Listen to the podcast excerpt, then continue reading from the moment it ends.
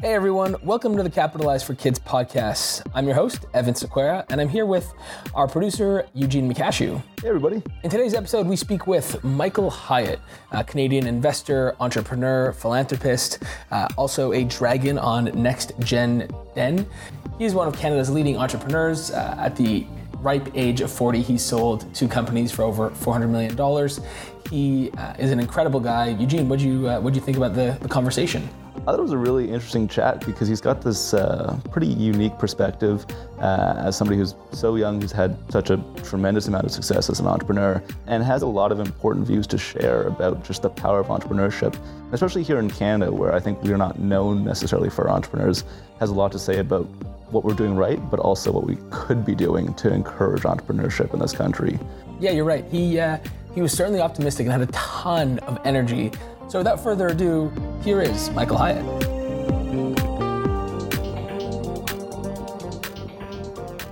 So to start things off, uh, wanted to ask you, you know, one story that uh, has surfaced on the internet and that, that, you kind of spoken to is the story about how you left Western and uh, some advice that you got while presenting your, your thesis. I think you're probably talking about uh, when I presented my thesis, they all looked at me kind of stunned, and by the end, they told me I should leave and go sell cars. I think I was a little animated giving my uh, fourth year thesis on inorganic chemistry. It was so exciting. Uh, in a way, I kind of did, right? I kind of left Western, I left science, and I went into you know, selling software that my brother and I built. Uh, and prospectively, those mid 90s, it was a different time. Certainly wasn't everything that you have today. But I think in, in, in, a, in a way, I kind of glided back to who I really was, which I think I was always supposed to be in business. And I just kind of tilted towards science because back in grade nine, I was told by my business teacher I wasn't smart enough to go get an MBA, and she kind of laughed at me. So I was really, you know, crushed by that because you know she knows her stuff, and you're 13 and you're impressionable, and so I thought, well, I'm going to go into science because I'll go be a doctor, and I was kind of wrong on that one. That was tough too, and. Uh, so uh, by the time I left with my science degree at Western, it was a recession. There was not a lot going on, and um, you know, my friends were getting, uh, you know, trying to get jobs for you know, thirty thousand bucks a year, 20, 30,000 bucks starting jobs to actually sell a lot of phone line subscriptions because that was the time when Bell Canada was deregulating. It was that kind of stuff. You know, it was like really very tough time in, in the mid 90s. And so you decided not to pursue kind of the, the, traditional science path, uh, to go back to, to who you were, which which you said um, is more of a, a, business focus. Like that's what you always wanted to do. So, so what was step one out of university to, to, to do that? You know, there was this big idea at the end of the 90s whether the internet's going to ruin all the jobs. And in one way it did, and it created a lot, lot more, a lot more prosperity. That's, you know, why we're sitting here today. Um, but it wasn't as obvious back then. And I got out of school and uh, the internet wasn't, you know, ubiquitous yet. There was no cloud, no smartphones, no Wi-Fi. You know, certainly no social media. There was no VCs. There were no, well, there was VCs, but just very, very few. There was not a lot of money in that market. It was seen as, you, know, you tell people I'm an entrepreneur and they'll be like, so you're unemployed, right? so it wasn't really seen as a thing, right? And today, I mean, I think in some way, most people are entrepreneurs or want to be entrepreneurs, you know, or something like that, or a lot of people are. Um, but you know, I left school and I started a company with my brother because uh, I had to. I didn't really have any options. And it's not like we, we took we didn't take VC on because we didn't even know how to do that. We didn't even know what that meant. You know, we have me with my grade nine business and my brother who who dropped out of you know engineering at uh, university at uh, Toronto and uh, he could code incredibly well and I could sell and that's how we got started. So you took your core competency of selling, his of coding, uh, put that together. You, you founded that with your brother and then you exited it, which is an incredibly rare thing to do and it takes a, a great deal of success to do that. Um, what made you guys good enough to do that? You know, we we we constantly admitted what we didn't know. Uh, we spent a lot of time hiring people better than us. Uh, we always started off not knowing a lot, right? So you know, we didn't have business degrees, we didn't have managerial degrees, we didn't know what we were doing. So we constantly shut up and listen. And although we had you know strong egos and all the rest of it, and were direct and and felt successful in the moment and pushed hard, we certainly um, spent a lot of time hiring people that fulfilled our you know our weaknesses, and we knew we weren't good at you know you know the the legal stuff or the finance stuff and this and that. So we knew for sure that uh, uh, we had to constantly hire people to you know up our game, and we just got really good at that. And we had no hubris about it. We didn't mind that we hired people better than us. A lot of people say, "Oh yeah, I hire people better." Than." A lot of people don't do that. You know, I, I would have these management meetings where I would have seven or eight alphas in the room all battling it out because it was all for the good, right? And we did one thing I think better than a lot of people is that we had the ability to go, okay, yeah, I'm wrong on that one. I think you're right. And and having that ability gets you to move forward, cutting through the, the BS. And when you say that you hire people who are better than you, who are smarter than you, do you have a checklist of like, okay, my brother and I, here are our strengths, here are our, our long list of, of, of weaknesses, so to speak. We need to fill the gaps there. Or is it kind of like, let's just interview a bunch of people and, and we'll know, like, oh yeah, he fills that. Oh yeah, you, you fail all the time. The best things I've ever done in business is hiring great people. And the worst things I've ever done in business is hiring the wrong people. All my mistakes come down to hiring. It all comes down to business is what is business? Business is just a bunch of people working together doing something great or not right? There's no, there's nothing more to it than that. You know, yeah, there's a lot of automation and AI coming in now. At the end of the day, it's a bunch of people making decisions in a process. You learn all these things about leadership. Like you have the ability as a CEO of a, of a startup to enforce your opinion all the time, which is probably the wrong thing to do. And you're probably wrong 60 to 80% of the time anyway. So then you're for sure going to get somewhere, but you're going to get there a lot slower. So how do you get people to actually give you the honest, you know, answer without feeling threatened, right? So you got to create an atmosphere in your company very early. They feel they can speak up. You'd be surprised how many people just won't speak up because they'll just move along to get along, to do their job, and sit on their hands a bit. You know. So we try to create these cultures where it was very open to criticize us and push hard for what people wanted to do to push the company forward. But there was no secret to our success other than one foot in front of each other, just constant push. Every day was tough. And listen, when we were four people, 40 people, 400 people, it was always hard. It was just a different problem. You know, I mean, I sit on the board of BlueCat today, the company I sold, which I actually remain a big shareholder of too. And there's a lot of challenges. The company's doing amazing, and it's got an amazing management team. But it just got a whole new set of challenges, right? You know, because now it's going towards a billion, right? So now it's that different. And so, is that one of the things that you were really good at? Is, is recognizing because both of the companies that you sold, you mentioned that um, at the at, at the time of, of, of, exit and when they were you weren't you were no longer running the company. So were you really good at recognizing okay now there's a new set of challenges that that are well above my uh, level of understanding. We need to bring a management team who can now take this from you know the second inning to the third. You know, some companies can have founders lasting a lot longer. I just felt operationally we got to a point where we wanted to change things up. So constantly admitting your weaknesses is a really important thing to do.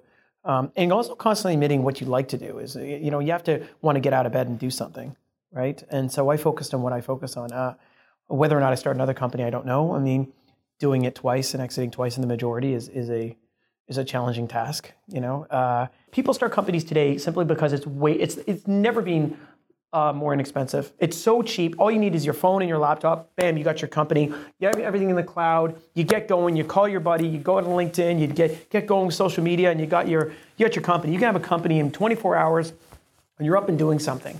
It is so inexpensive get something going. That's great, but that's also bad because you know a lot of people there's this low barrier to entry, and everybody's up and everybody's an entrepreneur, and everybody's kind of doing this stuff. And there's a few companies that and founders that are spectacular. And I and I, I've invested in a number of companies where I just am so amazed by the founders and I learn from them no matter how old they are.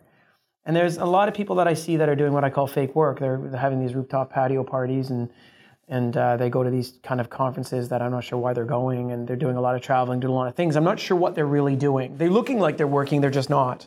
But they'll still be you know titled as, as entrepreneurs, mm-hmm. right? And and there's this whole wave of, of entrepreneurs. You know, anyone with, with an Instagram an Instagram account and a few travel pictures is an entrepreneur now.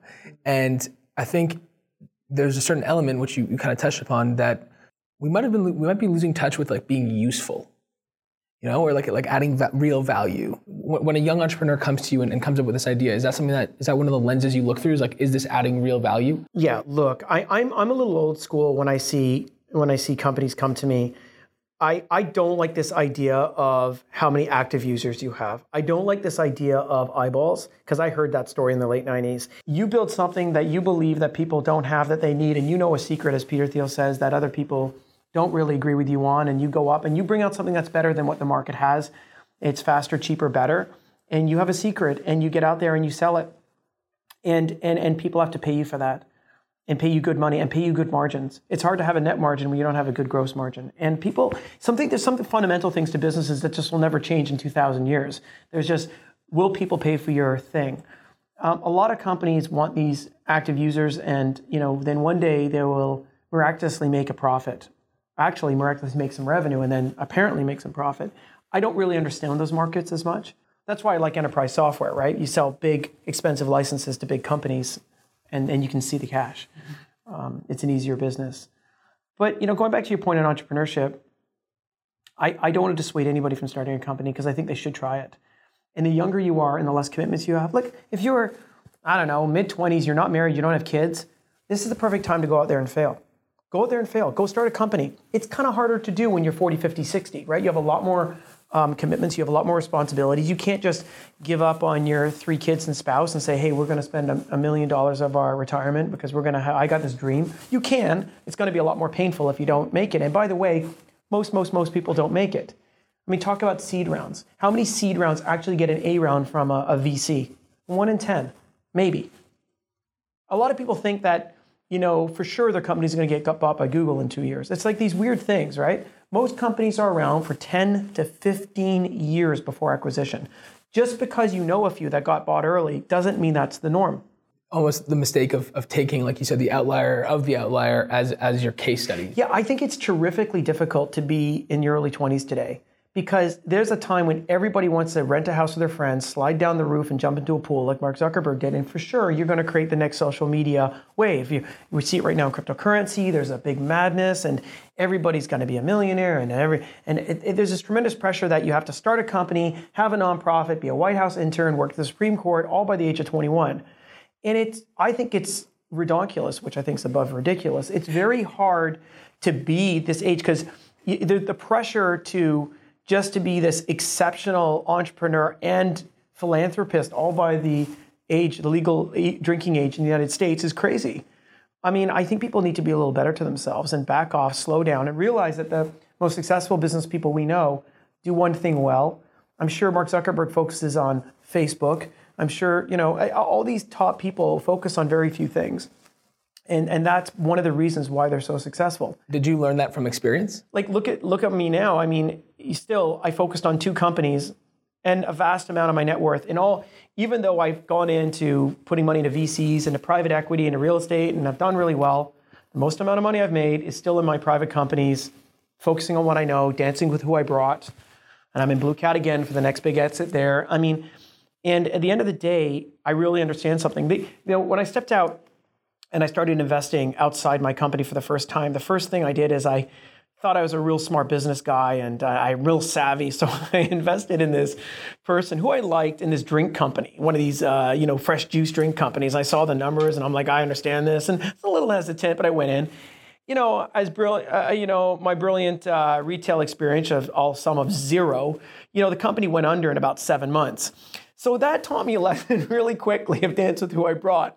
Now, when I relook at the spreadsheets, I really ask the real questions of, hey, can your juice last more than five days on a shelf? And are you even legally allowed to make it with uh, all the preparation requirements? And, you know, like, you, you realize like you really shouldn't go out of your expertise unless you have people to really help you that you trust or you really understand what's going on and and it's nice to get burned a few times because you get reminded that you really know nothing about most businesses like really i do know nothing um, look at the Capitalize for Kids conference. You know, I go because they have this, you know, best idea thing, and I'm inundated by their best ideas. And I always come out wanting to buy 100% of the best ideas, but I should probably take a breath and go, okay, what do I really know about that? Because they're selling me something after they've bought it. But I mean, I, uh, but there's a lot of good things like that. So I'm learning. I, I'm on a constant learning. I learn from people I invest in that are 22 years old. I still learn a lot from. So it's a constant exercise to remind you of, uh, you know, it, it's nice to lose uh, money once in a while. To you get humble really quick. So you know, switching gears to to technology, and I know that you're you're, you're big on technology um, and and you know Moore's law and, and, and the rate that it's going now. How are you trying to stay abreast of like knowing what's what's uh, you know a fad what's a cryptocurrency versus what is you know here here to last. I'm not saying that cryptocurrency is not here to well, last. Let me tell you what I do believe about the world right now. I believe the world is getting ridiculously better. 2017 was a rough year for a lot of people for just a lot of reasons. You know, everything was going on and this and that. But I think the fake news that the life world we live in, the fake news is that things are getting worse. The, the, the idea of Snapchat and Instagram and Facebook and all these feeds coming at you is 10 to 100,000 times more information than you ever got 10, 20 years ago. And we are still biologically the same being that we were 10 and 50,000 years ago. We still store fat and proteins and use it the same way. And we're still the same kind of animal. And we react the same way. We have these cells in our brains called the amygdala, and we, we react very quickly to the same stimuli. And there's this idea that um, there's a lot more war, there's a lot more poverty, uh, nuclear weapons are prolific everywhere. Um, we're on the verge of this, verge of that. It's not true. None of it's true. In fact, extreme poverty is dropping precipitously and maybe off our finished from our planet, thank God, by year 2035. Uh, we're eradicating diseases. Uh, the planet's getting wealthier. Information is becoming ubiquitous. Communication is becoming ubiquitous. Um, would you like medicine from five years ago? Not even five years ago, two years ago. You wouldn't even want it from a year ago. You want medicine in five years from now. You don't want to be born today. You want to be born in 10 years from now, 20 years from now. The world is getting dramatically better in the world of finance, medicine, standard of living. Um, Latin America is hitting a median income where uh, the, the middle class is really starting to buy. China's come into itself. India is hitting a middle class in its stride. Um, and, and I think that the world is getting ridiculously better. Now, what's going to happen is that we're going to see a confluence of a number of things. Um, artificial intelligence is going to get ridiculously, ridiculously good beyond our comprehension. And when I say that, artificial intelligence, as we understand it, as we think we understand it, doesn't really exist. It, it, there's something called narrow intelligence today, which is basic usage of technology that you call in, you dial this, dial that, and computers route us through things. That's narrow intelligence. The idea that we speak to a computer like a human, that may be 10, 15 years away, but it will come. And if you if you bring artificial intelligence in with a lot of other things like gene editing that's going on now, how we're going to edit the human genome. Energy is going to become free. I mean, we always had enough energy. We just had nowhere to store it, right? Solar was always around for a long time since the 70s, but now it's it's just that breaking point. It's just breaking the back of oil, and you see you see the oil companies going, "Oh my gosh, what's going to happen? No more gas stations, right?" We're getting to this, you know. So we have this this world coming together of cheaper, freer energy and cheaper batteries that are getting exponentially better, right? Store. Computing power getting exponentially better, still doubling every 18 to 24 months as Moore's Law. And then AI coming in. It's all coming together, confluence to make our lives cheaper, faster, and better. Let's say you're, you're a 20 year old, 22 year old coming out of school. I think that the, the prospect of getting or going after one of those menial jobs, like you said, that are prospectively going to be taken over by AI or by some type of technology is a bleak outlook on your career. So I, I I had this guy pick, I always talk to my Uber drivers. I always feel like my Uber X drivers give me a tone of what's going on. And this guy picks me up and he's in his early 30s and he's I say, What are you up to? He says, ah, I just quit my job. I'm just going to drive Uber. I don't know what I want to do, but I'm going to take some time off and I'm going to. And I said, I think it's stupid. And he was kind of shocked because I think we're having a pleasant conversation. I'm supposed to say, That's good, man. Have a good time. He asked me why. And I said, Listen, between the ages of kind of late 20s and early 30s, that decade is your time to go out and make it. I mean, it's very hard to make it if you haven't done anything to the age of 40, right? So that is your time when you got to go out and try and fail and crash the car and push hard, but certainly not take some time off, man. Like this is your time to make it, right? I, everybody has the right to their own life if they actually don't want anything in life. But if you want something, take, take no pause there. You don't want a 10 year resume of nothing in that period in your life. You take the most amount of risk as early as you can in life. The most amount of risk. If you're 25, you have nothing holding you down, start a company, and if it fails, turn it off. Shut it down fast, pivot again. Take all that learning of what you could have done better and try it again. I mean, really, you know, WD-40, I think it's called WD-40 because 39 prototypes didn't work. Yeah. Right? I mean, Angry Birds is a great, was a great game that came out, but they had a lot of failures before that. So what if you're so what if you're in your your, your late twenties, so to speak, and you're at a job that you know is is is bound to be uh, you know wiped out by a computer by a program. Like let's say you're, for example, in finance, you're on a trading floor, you're trading, um, and and you know that you know your value add relative to a computer's uh, very little, if not like less. Like what path do you recommend taking there? So I used to cut lawns when I was 13, and this one guy who cut his lawn, he said, "Michael, there's two types of people in this world." Uh, people who uh, watch things happen and people who make things happen. And a lot of people will watch things happen and they'll move. Most people will write the essay one night before it's due, you know. And I think other people who decide, hey, this is not going to work, get up and do something about it. And I don't think everybody should just leave their desk and become an entrepreneur because I think that's a very tough thing. I, by the way, I don't think everybody should be entrepreneurs. I think very few people should do it. I think it's a very painful, lonely path. By the way, it is. It is a difficult, misunderstood adventure. But that doesn't mean you can't you know, leave your job, get together with some people, try something, or go somewhere else, or try your hand at something. Especially the younger you are, the more flexible you are, the more open you are to new change. Um, but I think it's it's your job in life to make something happen. I like that. I like that a lot. And to go back on what you just said about entrepreneurship, it's not for everyone. It's a very dark and lonely path. Yeah. Can you elaborate on that and and, and some Yeah. misconceptions that might exist? Yeah, I mean, like like re- like I was talking about, you go to these rooftop patios. Everybody's got a new card with something FI at the end, something FI, uh, and they started their company. And good for them, they got it going, and they're a SaaS company in the cloud. And I guess this year it's blockchain and with some AI, and maybe it's a cryptocurrency on the side. Maybe they're doing an ICO, whatever's hot, right? And there's a lot. I'm good on them. Like I don't want to make fun of them, but it's good that they're getting out and trying it. But after the rooftop parties go in and it's negative 20 degrees outside, you have to come to uh, some reckoning. And the reckoning is do I really have a company or not? And I'm pretty lonely and I've got to fill the hours in the day and I've got to sell and I've got to do something. And I think that's a very, very hard, daunting task. No, the pressures for someone who, run a com- who runs a company to build it, getting financing, people, and, and managing people is a horrendously difficult task, by the way and and and everything else comes with it from revenue to raising capital it is a very very difficult and trialing thing. It, it'll take toll on your relationships could be on your kids could be on your parents. It's a very very difficult path. Um, and and we romanticize it. Uh, we have tv shows like the apprentice where everybody's like coming up and going right? And everybody's the entrepreneur right? But I, I or we- see Dragon's Den, right? And uh, but people, you know, people come on that show, for example, and they and they'll they'll be making some shovel, and and they've been trying they've been trying for 20 years to get in a Canadian Tire, and they put their money and their kids' money, their grandparents' money, but sometimes they're just wrong. But no one wants to tell them they're wrong, right? But this is, they they've spent their whole life on this thing. Um, I think that entrepreneurship is for maybe one in ten people, maybe. And Uh, you've always said that entrepreneurship can be taught. Yeah, for sure. What what would you, what would you teach? On- you you can help mold an entrepreneur. I mean, you you you may not be genetically predisposed to be the best entrepreneur, but you can do a lot of things right. Um, you, you can you can learn a lot from mentors and and get somewhere. Uh, I think that most people don't leave their job because they're so risk averse to try it. But sometimes they're not wrong because it's a very painful exercise. Listen, being a CEO and an entrepreneur running your sole company is a lonely experience. That's why YPO exists for people to get together and commiserate of how tough it has been, right? And and uh, I don't think there's anything easy about it. And uh, uh, I'm a 20 year overnight success, and in no way, um, I may.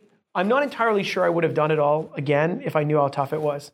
I think I would have, but I'm not a, an out outright yes. It- there's a lot of sacrifice. And did you have mentors along your way that that helped get you to where you are?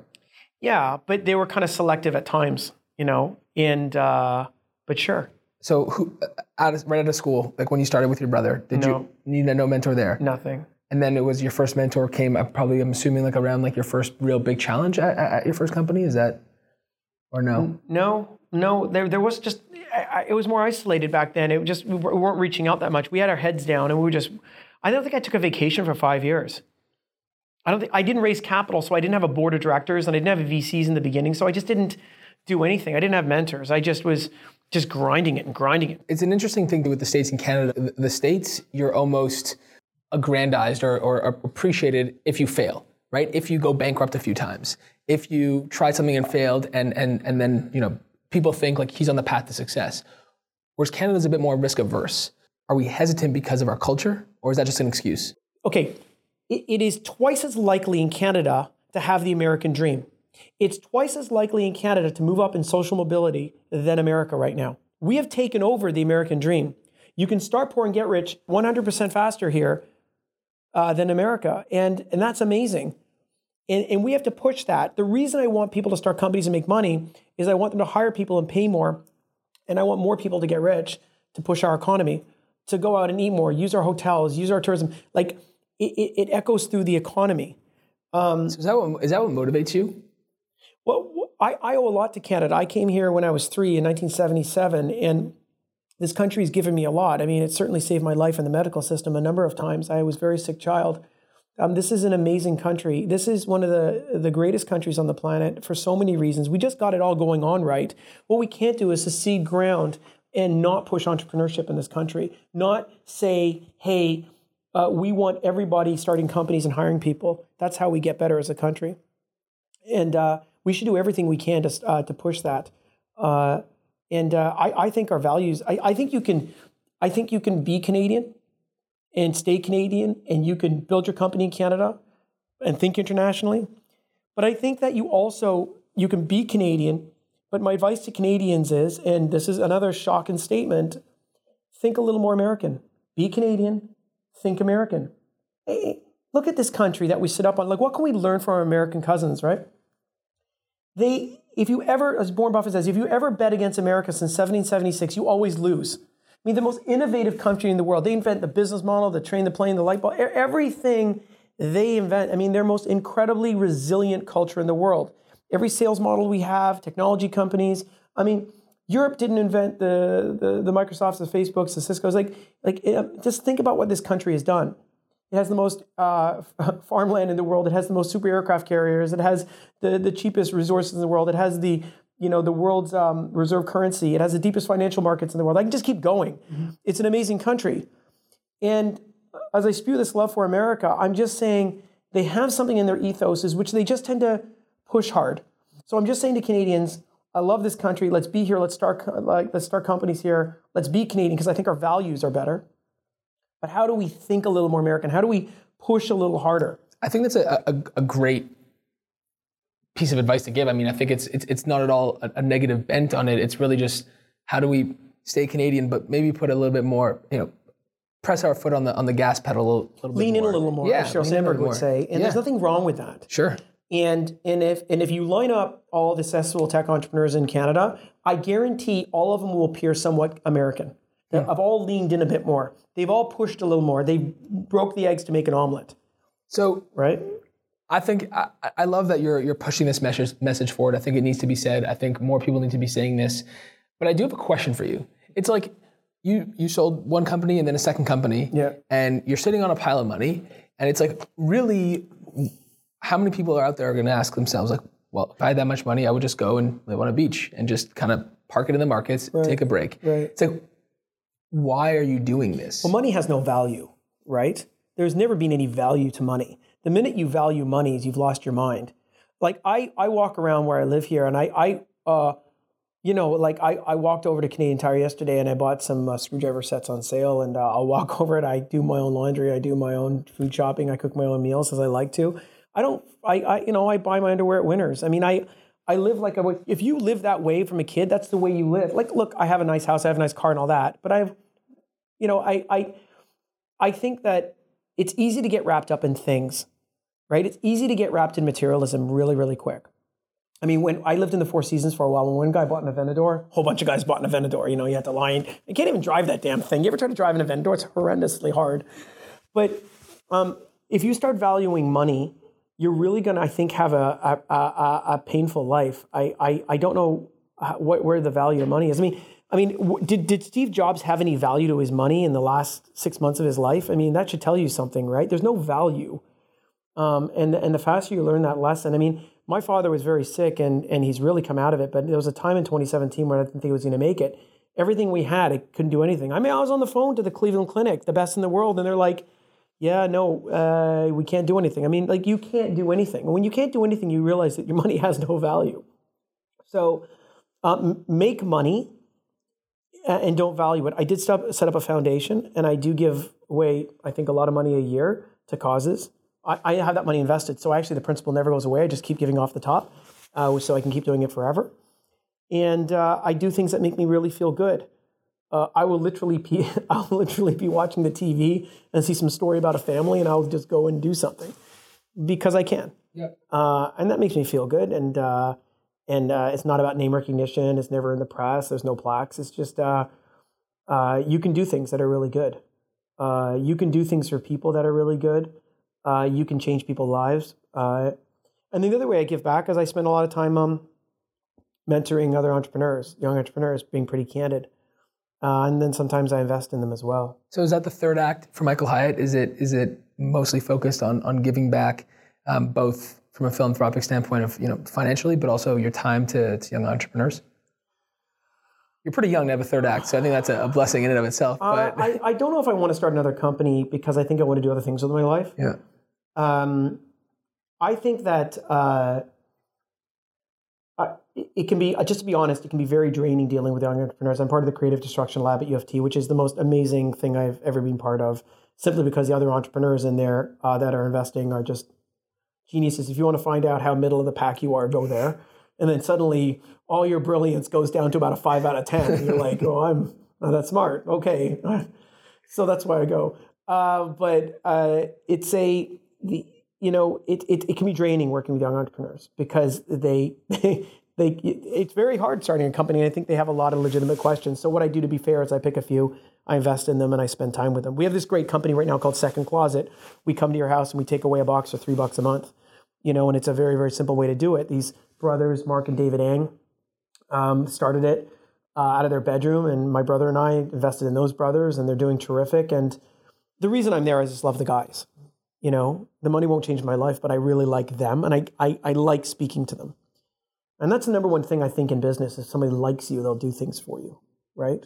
Uh, you said it before. You know, business is really just a, a gathering of people, Right. and uh, you know, I, I think that's a, a great insight. Um, so as to you know, when you, when you boil it all down, it's really what that's what it comes down to. Yeah, it is. It's just what is a what is what is a business, right? It's a group of people, good people doing good things. Uh, the best things I've done in my career is hire great people. The worst things I've done in my career is hire bad people, and and then you just learn. Uh, and I'd like to tell you that there's this idea that you have instincts and you know right away. I don't think you do. I think we have a lot of biases that we think we know we know right away, but we're wrong. We're all biased, and we just don't like to admit that we're biased. And some of those biases are bad. I mean, and we just got to figure out how to get around them. And that's why having seven people interview one person seven different times is probably the way to do it. You know. So as to reduce as or minimize the, the biases or, or Right. mitigate against them. No, I, I really appreciate all the insights you've given here, Michael. You, uh, really a, a lot, you know, from entrepreneurship to you know how Canada should think about itself to you know advice for for students and, and young professionals. Really appreciate everything you've, you, you've shared with us. Uh, is there anything that we haven't touched upon that, that you'd like to share or that you'd like to, to kind of inform our audience with? Uh, I'll tell everybody that uh, uh, the world's getting dramatically better. The future is amazing. People should be really, really ridiculously excited. Just about every stat and every chart shows the world is getting a lot better. Don't believe the news that comes at you so much. Use your own senses. And um, listen, it's great that you start a business in this country. Canada is the greatest country in the world. And uh, you lean a little more and you act a little more American, but being Canada, I think that you can be uh, tremendously successful. I appreciate that. I think that's some, some great advice. And, and Michael, really appreciate your time. Thanks again. Cheers. And there it is. Hope you all enjoyed that dynamic conversation with Michael Hyatt. Uh, it goes without saying that he has got a ton of ideas and thoughts for entrepreneurship and the Canadian economy at large. So it was a real pleasure sitting down and chatting with him. I want to take this chance to highlight an event that we are hosting this summer. We are all super, super excited about this event. It's called the Bay Street Games. We are hosting a fitness competition for firms across Bay Street at CrossFit YKV, our wonderful partners there who have been tremendous in providing us with a space and an opportunity to host this event. Uh, we are having 10 teams compete for the title of Bay Street's fittest firm. If you're interested in learning more, go to our website at www.capitalizeforkids.org slash BSG. That's Bob Saget Great, BSG. Thanks again for listening to this week's episode, which was produced by our Director of Marketing, Eugene Mikashu. I am your host, Evan Sukwera, and we look forward to speaking with you in two weeks' time. Take care.